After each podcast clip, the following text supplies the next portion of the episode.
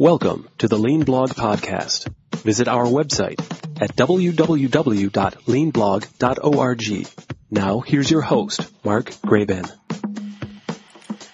Hi, welcome to episode number 95 of the podcast for July 28th, 2010.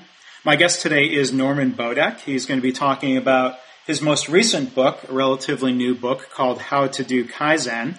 And this was originally released as a video podcast. So if you would like to watch Norman, uh, it's podcast number 11 if you go to leanvideopodcast.org or you can go to leanblog.org slash V11 for video 11. Uh, this is the first part of what will be uh, multiple parts.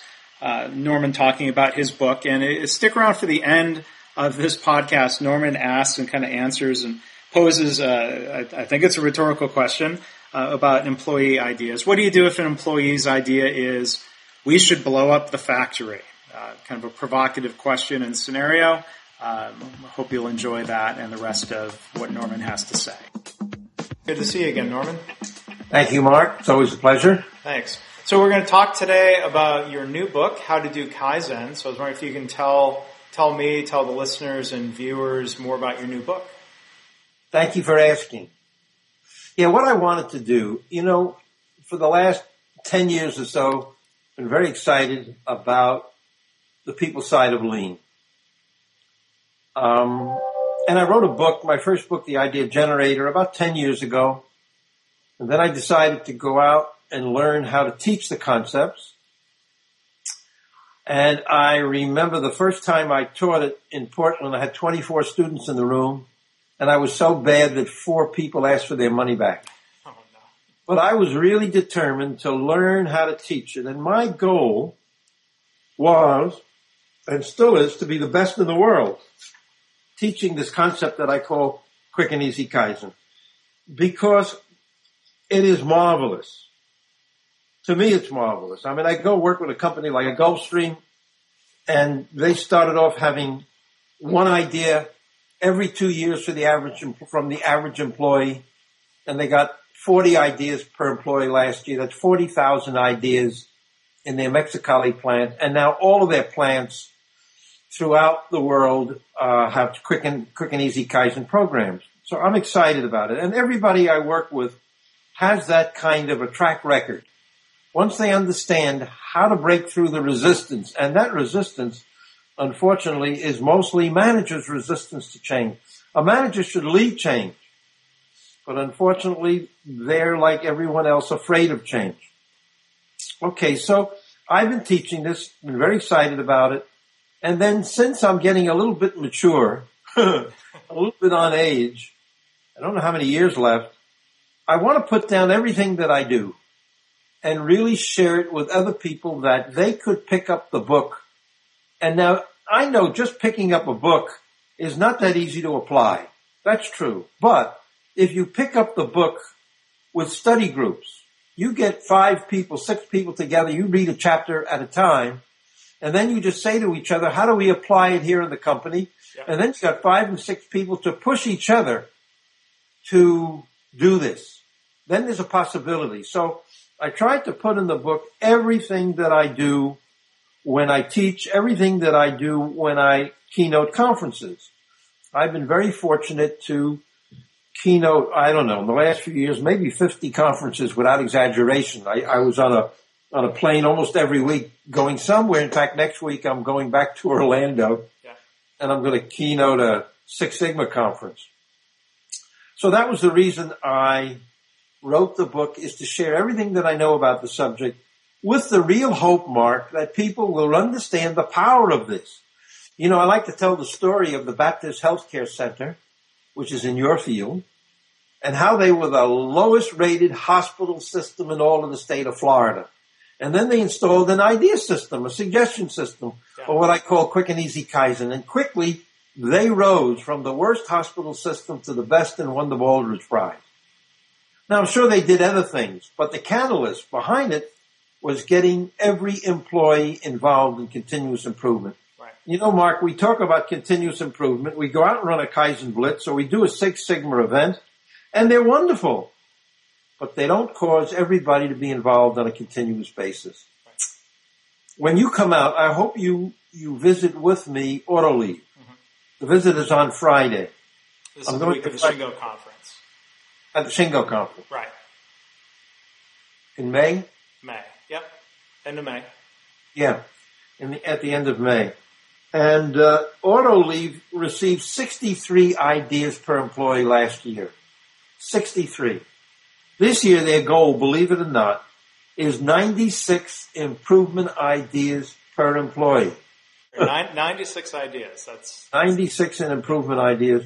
Right. They do a system much different than I've been teaching. I've been teaching fundamentally that to break the mold of the old suggestion system was instead of having the person come up with an idea, having somebody else implement it, when you come up with an idea, you identify a problem, you, the worker, are responsible for implementing your own idea. You do it. yep. Yes, sometimes you need help, but that's only in a very small percentage of the time you need somebody's help to implement because I'm, I'm encouraging people to look for very small little things to do, not the big things. Okay. Autoliv has a different approach and it's dynamite too. Autoliv has hired a group of specialists. They might have, not sure what the count is, maybe 30 of them. And these specialists' full-time job is to implement the ideas that come from the workers. Now this is a radically different approach, but for them it's gangbusters. The only thing that I think that I'm telling them that they should shift on, because I like the worker growing from their own idea. I like the worker building their own skills and capabilities from their own idea. So when these workers come up with ideas and somebody else implements it, they're learning how to identify problems, but they're not building their skills from their own ideas. Mm-hmm. So I have the privilege of working with Bunji Tozawa, my co-author, and uh, Bunji is the um, president of the HR Association in Japan. He's written over 20 books on the subject. He's the prime teacher in the Far East. And he gave me this privilege to co-author this book with him. And included in the book, I have over 100 examples.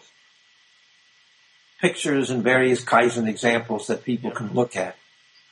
And then, of course, if they can break the resistance and just get started, and it's easy to get started. I mean, I wrote a book with Chuck Yorke called All You Gotta Do Is Ask.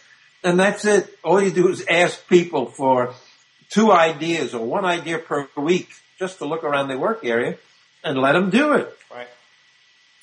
The big thing to recognize is that every idea is a good idea. That's hard because most managers look at an idea and then they begin to criticize and you criticize and you kill the system. And they have to look with new idea, with a new, with a new framework that every idea is wonderful. I give the example. One worker says, I want to blow up the plant. Now, they bring, they submit that worker to the super, because this is the system. You come up with an idea, you identify a problem, you come up with an idea, and then you go to supervisor. We're not saying people can implement ideas without any checks and balances. Yeah. So they go to the supervisor. The supervisor looks at this and it says, I want to blow up the plant. Now what's the, what's the supervisor going to do? Call the police. well, the police. It reminds me when I taught, I taught a, a company called Jeppesen. Jeppesen is a division of Boeing. They make the maps for the pilots in the world. And their, uh, the first person that came up with the first idea went to their supervisor and sh- walks out of the room and they talk to an associate of theirs and they say, you know, I just spoke to my supervisor and she said to me that, that my idea is not exactly what they're looking for. So she turned to her friend and she said, you know, I'm never going to submit an idea again. Because it's very easy to kill, it's like a baby or a little plant, you know, it's very easy to kill it. Yeah. To nurture it is what you want to do and to get started, you might get a lot of crazy ideas and that's okay. Yeah. But you just say to the person, that's a wonderful idea. And in this instant, you want to blow up the plant. You don't even say why. You just say to the person, let's look at the problem together. And you go out and look at the problem and the work is going to show you something that maybe stinks. You know what I mean? Something really bad in the plant. Right. They don't know what to do to get rid of it.